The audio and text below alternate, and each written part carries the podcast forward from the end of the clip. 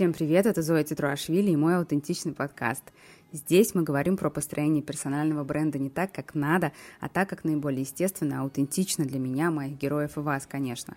В этом втором сезоне моего аутентичного подкаста мы очень много говорим про изменения, про то, как изменились площадки, про то, как изменился Инстаграм, про то, как изменились стратегии, планы по продвижению экспертов и про то, как изменилась сфера моих интересов. Если раньше я говорила только про персональный брендинг, и изначально в названии подкаста числится именно он, а, то сейчас мне хочется возвращать свою старую, с 2012 года, и любимую сферу — это продуктовый брендинг и брендинг компаний. А еще в этом сезоне я планирую буквально несколько коротких выпусков о брендинге и профессии брендмейкера, ведь скоро я планирую создавать основополагающее обучение по этой профессии. И сегодня мне хотелось бы поговорить о том, какие навыки нужны брендмейкеру или тому, кто собирается развиваться в этой сфере. Поехали!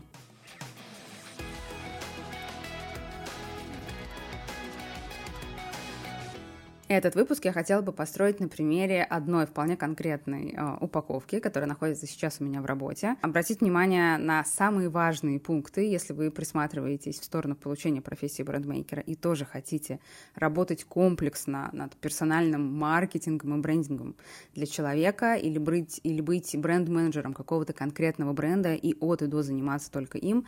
А еще хотелось бы подвести какие-то очень важные итоги для того, чтобы вы могли сформировать свое мнение. Давайте я дам какую-то определенную вводную, расскажу вам о том, какой клиент находится сейчас у меня в разработке, а, и чтобы вы четче понимали, какие работы мы там делали и что, к чему хотим прийти в результате. А, ко мне спустя полгода после первого звонка, после первого, первой такой бесплатной консультации пришла клиентка. Она является финансовым директором на аутсорсе, совладельцей консалтинговой компании, где она выполняет функцию финансового директора, то есть занимается стратегическим, не маркетингом, у меня язык хочет об этом говорить, говорить о стратегическом финансовом планировании для малого бизнеса, и для среднего бизнеса, а еще штатные э, специалисты ее компании э, оказывают услуги по бухгалтерскому учету, аудиту и так далее. То есть вот такая вот э, скучная для многих сфера деятельности, но очень важная в плане владения информацией по поводу своих движений денежных средств внутри своего бизнеса. Ведь без цифр, так или иначе, без какого-то определенного учета объема данных, продаж, рекламных бюджетов, их эффективности и так далее, в принципе, очень сложно масштабировать бизнес. А, и если не заниматься такими делами, то бизнес можно называть, в общем-то, не бизнесом, а какой-то самозанятостью, вне зависимости от формы собственности, и говорить, что ведете вы его на коленке. Поэтому Обязательно смотрим в сторону финансового учета. Ссылки как раз-таки на Газель, это мою клиентку Газель Гибадульну. Я обязательно дам. Я очень надеюсь, что к тому моменту, как вы перейдете по ссылке в ее профиль, там уже будет э, информация, которую вы ищете, и вы увидите как бы нашу работу, как она движется.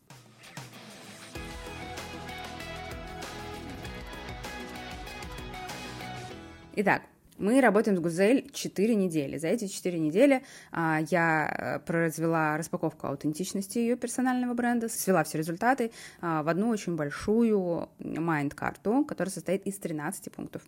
А, после этого мы а, общаемся с ней относительно визуала. Я организовываю съемку, кампейн, подбираю нужные визуальные атрибуты и нахожу исполнителей. А, вчера буквально мы встречались с ней а, уже на третью нашу сессию из четырех обсуждали контент. И на последней сессии мы все это соберем в единую картину, а, выберем площадки и опубликуем. То есть минимал, минимально заполним аккаунты для того, чтобы, а, в общем-то, начало формирования персонального бренда и так, чтобы она могла выдаваться в поисковых сетях, а, оно было положено. То есть самый минимум это вытаскивание всего самого уникального, сильного, может быть и слабого из эксперта, это создание визуала, создание визуальных атрибутов, это подкрепление позиционирования эксперта текстовым контентом ввиду постов и подбор площадок, а также формирование это все в единую картину. В общем-то, вот на этом строится самый вот тут базовый уровень, за которым ко мне приходит большое очень количество клиентов, то есть для того, чтобы просто в социальных сетях, в инфопространстве проявиться. Лично для меня такая работа несложная, то есть объединить большое количество разных данных в единую картину и в качестве результата сделать так, чтобы у клиента были заполнены профили. И был э, очень э, такой большой запускающий э, механизм для дальнейшего развития. Публикации в средствах массовой информации, расширение товарной линейки, а, для того, чтобы выходить на какие-то дополнительные площадки, обрастать социальным капиталом и много чего еще. Но если вы только задумываетесь о том, чтобы начинать развиваться в этой сфере, то, конечно, нужно понимать, а, какие навыки вам пригодятся, чтобы повысить свой уровень дохода, перейти на следующий уровень и много чего еще. Ну, прежде всего, это эмпатийность. То есть, когда вы э, сажаете напротив себя эксперта, и вы максимально заинтересованы в том, чтобы произвести качественную работу и раскрыть его персональный бренд, который станет для него инструментом привлечения продаж, э, партнеров э, и достижения других целей, которые он перед собой ставит, э, вы должны иметь желание погрузиться в другого человека. То есть, это такая, такой функционал э, либо психолога, либо, если вы сами находитесь в терапии, э, либо вам просто интересен ваш, ваш собеседник, художник, и вы рассматриваете эту работу не как работу, а как очень классный разговор с очень крутым человеком, крутым в своей сфере деятельности. То есть, на самом деле, мало разговорить человека, мало выпутать из него что-то очень важное. Важно очень правильно сформулировать мысли, сформулировать свои выводы, которые должны возникать а, достаточно быстро. И они будут возникать достаточно быстро, потому что вы а, благодаря наработанности, вот этой насмотренности, вот этой натренированности сможете проводить какие-то определенные параллели и фиксировать это все. То есть это вот такой первый и второй очень важный навык в распаковке эксперта, в допытывании, почему же он стал именно таким, каким он стал. То есть это такая создание создание основы для позиционирования, вот эта легенда персонального бренда. А, и это очень большая работа, она требует, э, конечно, очень важного скилла по тому, чтобы вы могли слышать и слушать человека.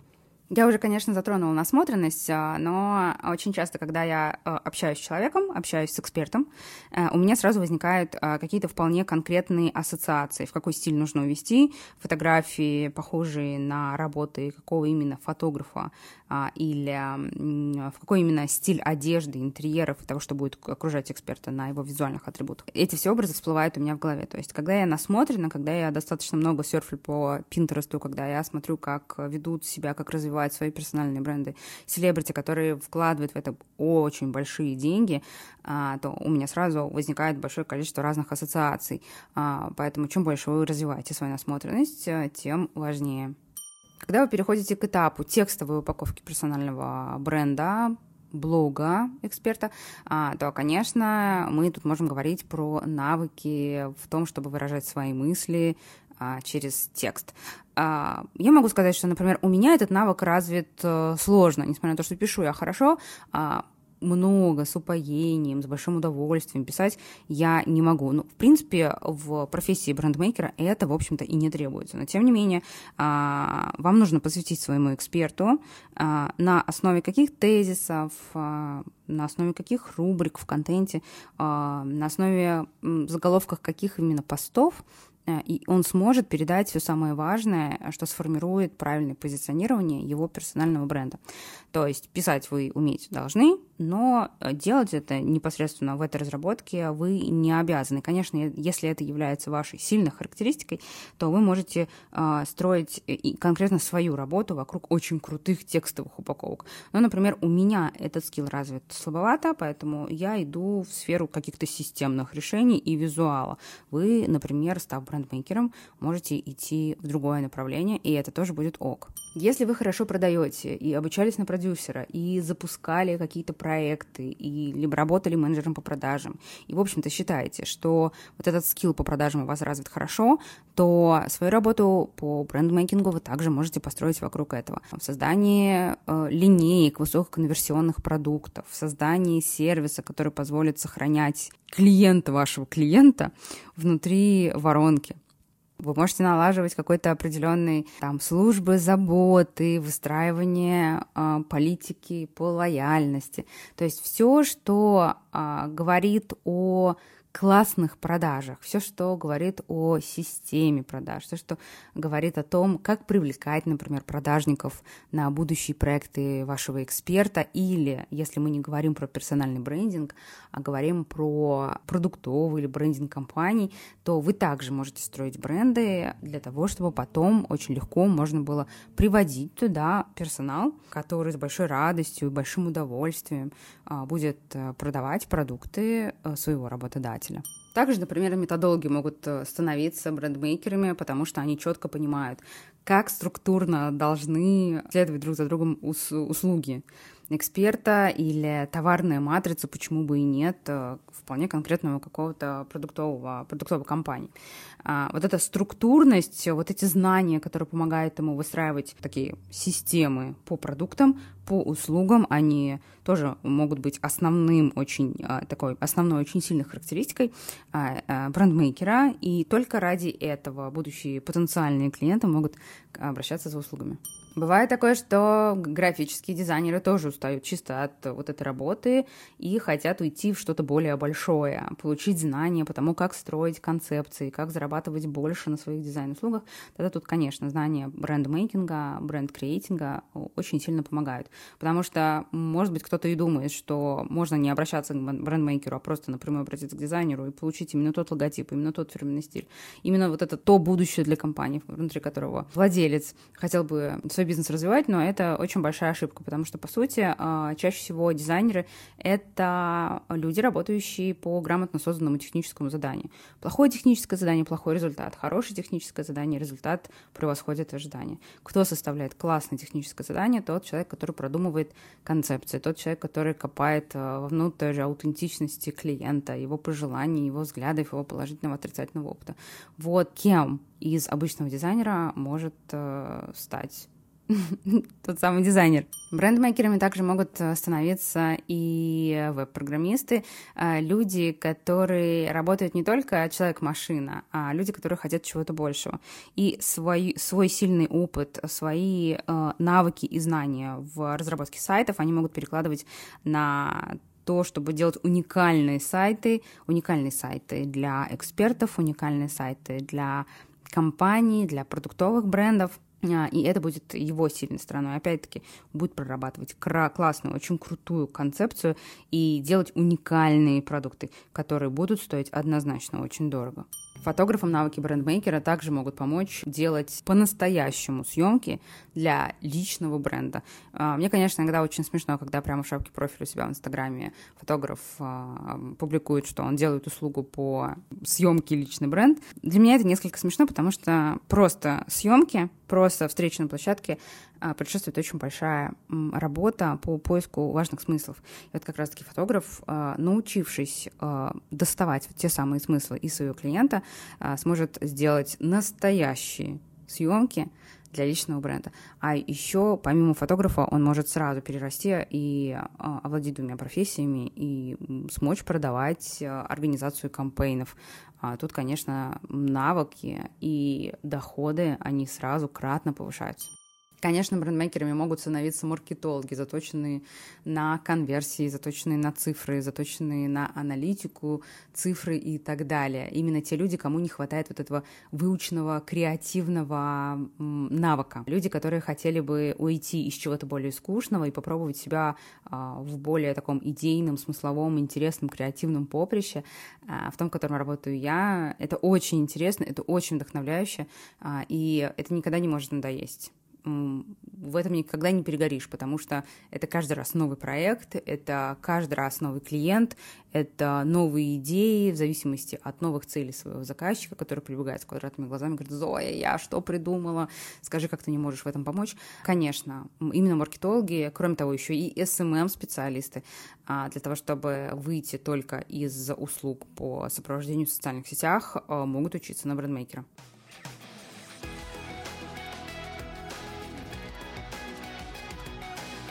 Ну, сейчас, в общем-то, о профессиях поговорили. Мне хотелось бы затронуть такую очень важную сферу, как э, какие сложности могут подстерегать на этом пути. Ну, первое — это делать все от и до самой. Когда я встречаюсь с клиентом и говорю, какие работы нам предстоят, то всегда озвучиваю, что вот я занимаюсь системой, и, либо вот в конкретно этой сфере я сильна, вот здесь мы ничего не делегируем, но вот в, конкретно в съемках, конкретно написании текстов, вам нужно будет обратиться к фотографу, вам нужно будет обратиться к копирайтеру.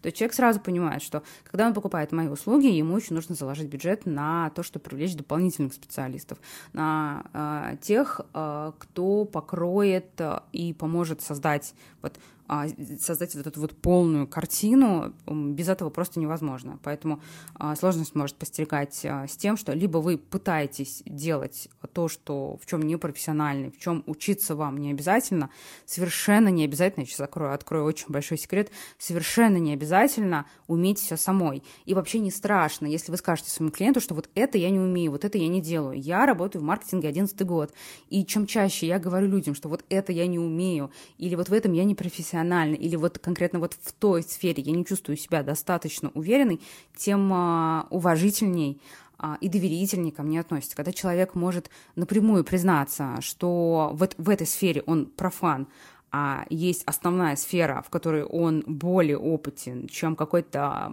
среднестатистический рядовой работник, а, то вот этот э, вот это впечатление, которое вы хотите донести до своих э, существующих или потенциальных клиентов, оно, конечно, очень сильно растет. И это нормально, что вы можете признаться, что что-то не умеете. Еще есть одна сложность, о которой мне хотелось бы предупредить. Это если вы делаете что-то очень хорошо, э, если вы мучаете себя вот этим перфекционизмом, и вам ок, то вам нужно понимать, что рано или поздно вы закончите проект и передадите вылизанный, идеальный аккаунт, идеальный брендбук, идеальный логотип, э, очень сложный для использования фирменный стиль своему клиенту. И тут он поймет, что делать точно так же он не может, он не умеет, он не чувствует. То есть ему все очень нравится, но пользоваться им он не может. То есть изначально вам нужно узнать, а будут ли у него исполнители, которым он будет платить, будет ли у него SMM-специалист, будет ли у него дизайнер, будет ли у него пиарщик, будет ли у него копирайтер, который будет писать тексты. То есть может получиться так, что вы сделали очень круто, вы напрягли все свои жилы, вы довольны своим результатом, вы делаете это ради кейса, а клиент получает просто дикое выгорание. Он не понимает, как ему дальше работать с э, тем результатом работы, который вы ему передали. И получается откат. Ведь э, уровень он тупо поддерживать не может. Так, еще какая сложность тут может быть, это отклоняться от золотого стандарта структуры брендинга, а, когда вы смотрите по сторонам. К сожалению, сейчас вот, а, когда я говорю, что я занимаюсь персональным брендингом, личным брендом, а, многие так посмеиваются, потому что, ну, благодаря тому, что тема достаточно хайповая, вдруг резко кто-то, особенно в Инстаграме, ринулись писать у себя в шапку профиля, что они упаковывают личные бренды, что они являются наставниками по личным брендам. Вот этот термин брендинг, личного брендинга, он, ну, несколько обесценился. Хотя, если если возвращаться к истокам, то бренд, создание бренда — это очень четкая структура. Я давала в двух предыдущих э, выпусках э, структуру, по которой я работаю. То есть может случиться такое, что вы посмотрели по сторонам, увидели, что здесь какой-то там, я не знаю, ну какой-то гуру, именуемый себя гуру персонального бренда, личного бренда, который очень много продает, например, курсов, или у него какие-то очень крутые кейсы. Вы начинаете смотреть, за счет чего он делает такие кейсы, и понимаете, что он отходит, э, то есть он не работает по сложной методике, он идет в медитации, он идет в танцы с бубнами, он идет, э, он продает так много, может быть, потому что он делает классные рельсики, о нем очень узнают, он э, тусуется на каких-то красных ковровых дорожках, и люди хотят жить такой же жизнью. От этого покупают, ведясь на какие-то очень сладкие, красноречивые такие позывы купи у меня, чтобы жить такой же жизнью. На самом деле а, не стоит этого делать, стоит понимать, что если вы идете в брендмейкинг, это всегда структура, это всегда классическая система, это всегда золотой стандарт. И отклоняясь от него, вы начинаете заниматься какой-то профанистической деятельностью. Если вы внутри шаблона, в хорошем смысле этого слова. Если вы внутри вот этой давным-давно выработанной до вас структуры, ваш клиент точно придет к тому результату, который он хочет. А если вы не в ней, если вы смотрите по сторонам, то получится какой-то котопес.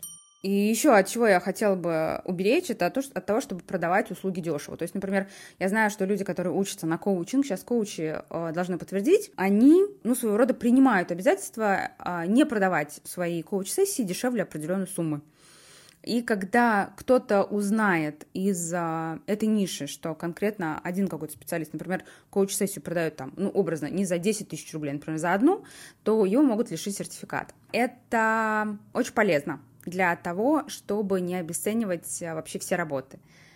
Это очень полезно для того, чтобы было понимание в обществе, было понимание в бизнесе, что брендинг — это штука, ну, не дешевая, что брендинг содержит в себе очень много работ, соответственно, дешево он продаваться не может, поэтому демпинговать цены, ну, если у меня будут такие ученики, я буду узнавать, что э, цены демпингуются, то думаю, что из своих будущих баз я точно таких людей буду удалять и не передавать ему никаких запросов, потому что это такой плевок в колодец. Ну, еще одна сложность, которую я хотела бы сейчас упомянуть, э, и обязательно о ней немножечко порассуждать, это я сама иногда бывает в каких-то проектах, в которых я параллельно бываю загружена чем-то другим, это перекладывание ответственности на исполнителя. То есть, допустим, вы недостаточно хорошо проработали позиционирование, вы недостаточно хорошо проработали какую-то бренд-концепцию и передаете, ну, тому же самому, к примеру, дизайнеру или копирайтеру, ну, я доверяю тебе с такими словами, э, сделай что-то сам, вот у меня есть такая идея, раз, два, три, давай вот в, в этой теме мы а, подумаем, предложи мне какие-то варианты. И вы назначаете какой-то вполне конкретный дедлайн. И к дедлайну вы понимаете, что а, клиенту а, вам нужно будет уже через час презентовывать варианты, над которыми работал тот же дизайнер или копирайтер, а на самом деле это совсем не попадает в то очень скудное техническое задание, которое вы пытались вообразить, которое вы пытались передать исполнителю.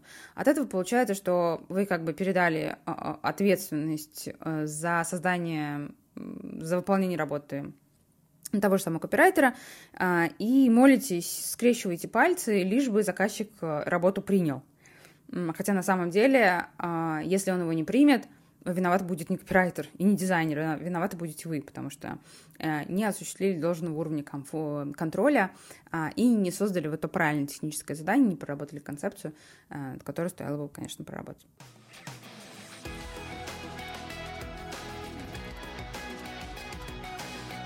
Так, ну мне кажется, все, что я хотела рассказать а, в этом эпизоде, я рассказала. Сейчас хотелось бы подвести итог.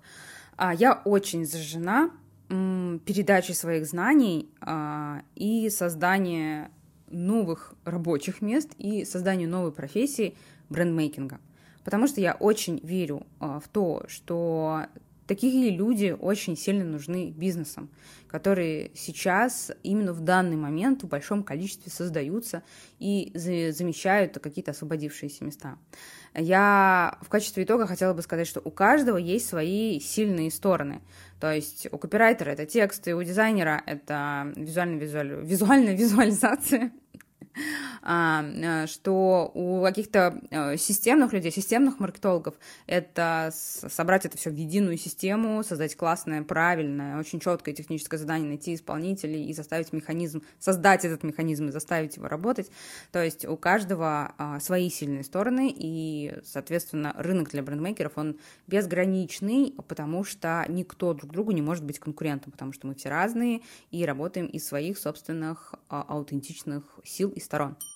И еще очень важное, то, что я хотела бы упомянуть, это тот ген креативности, который я планирую качать у себя и качать у своих будущих студентов на курсе по, по обучению брендмейкингу, он э, нужен для того, чтобы видеть, жить, я, видеть свою жизнь ярко, наполнять ее эмоциями, а, прорабатывать а, такие варианты, о которых раньше вы и не думали, делать вещи совершенно не похожие, заполнять свои портфолио классными продающими кейсами и, конечно, много чего еще. Поэтому я буду очень рада э, видеть вас э, хотя бы даже в форме предзаписи э, на свой будущий курс э, по обучению брендмейкеров. Он у меня стартует в июне, в середине июня. А, пока точную дату я назвать не могу. А, там будет всего 10 мест, потому что это MVP-продукт. То есть я набираю людей и довожу их, э, ну, так вот за руку а, до освоения профессии брендмейкинга, а, привожу к ним экспертов, над которыми они могут отточить свои знания а, и иметь уже свой самый первый кейс после курса. Переходите в описании. Ищите ссылку на форму предзаписи, оставляйте свои контактные данные, отвечайте на несколько несложных вопросов. И лично я а, с каждым буду связываться и в индивидуальном звонке рассказывать а, про то, какой будет курс стоимость вот этого самого такого нулевого пробного а, MVP а, потока, она будет а, ниже процентов на 35-40 от а, того запуска, который я собираюсь, уже планирую делать в августе, в сентябре. А, поэтому, если вы хотите быть одним из первых в нише, и если вы хотите заплатить за это вполне адекватные деньги, стоимость будет а, достаточно адекватная для получения новой профессии, идите по ссылке в описании, заполняйте Google форму, и я с вами свяжусь. Ну а на сегодня это все. Надеюсь, вам было интересно и полезно узнать про то, какие навыки нужны брендмейкеру а, и кто как может развиваться в этой сфере. Если вам нравится мой аутентичный подкаст, я буду рада вашим оценкам и отзывам в Apple и Google подкастах, а также на Кастбоксе. Ставьте лайки на Яндекс Музыке, а еще прямо сейчас я тестирую ВК подкасты, чтобы из аутентичного подкаста как можно больше людей получали важные и полезные знания, а также формировали свое собственное независимое мнение на те или иные процессы. Подписывайтесь на меня в Инстаграм, а также других источниках. Все ссылки будут в описании к этому эпизоду. А еще, если вы хотите получить упоминание у меня в блоге на 22 тысячи а, с лишним подписчиков, сделайте скрин экрана прямо во время прослушивания этого подкаста. Я с удовольствием сделаю репост у себя. Подписывайтесь, чтобы не пропускать следующие выпуски. Аутентичный подкаст выходит по средам. Всем хорошего дня, будьте аутентичными и услышимся совсем скоро.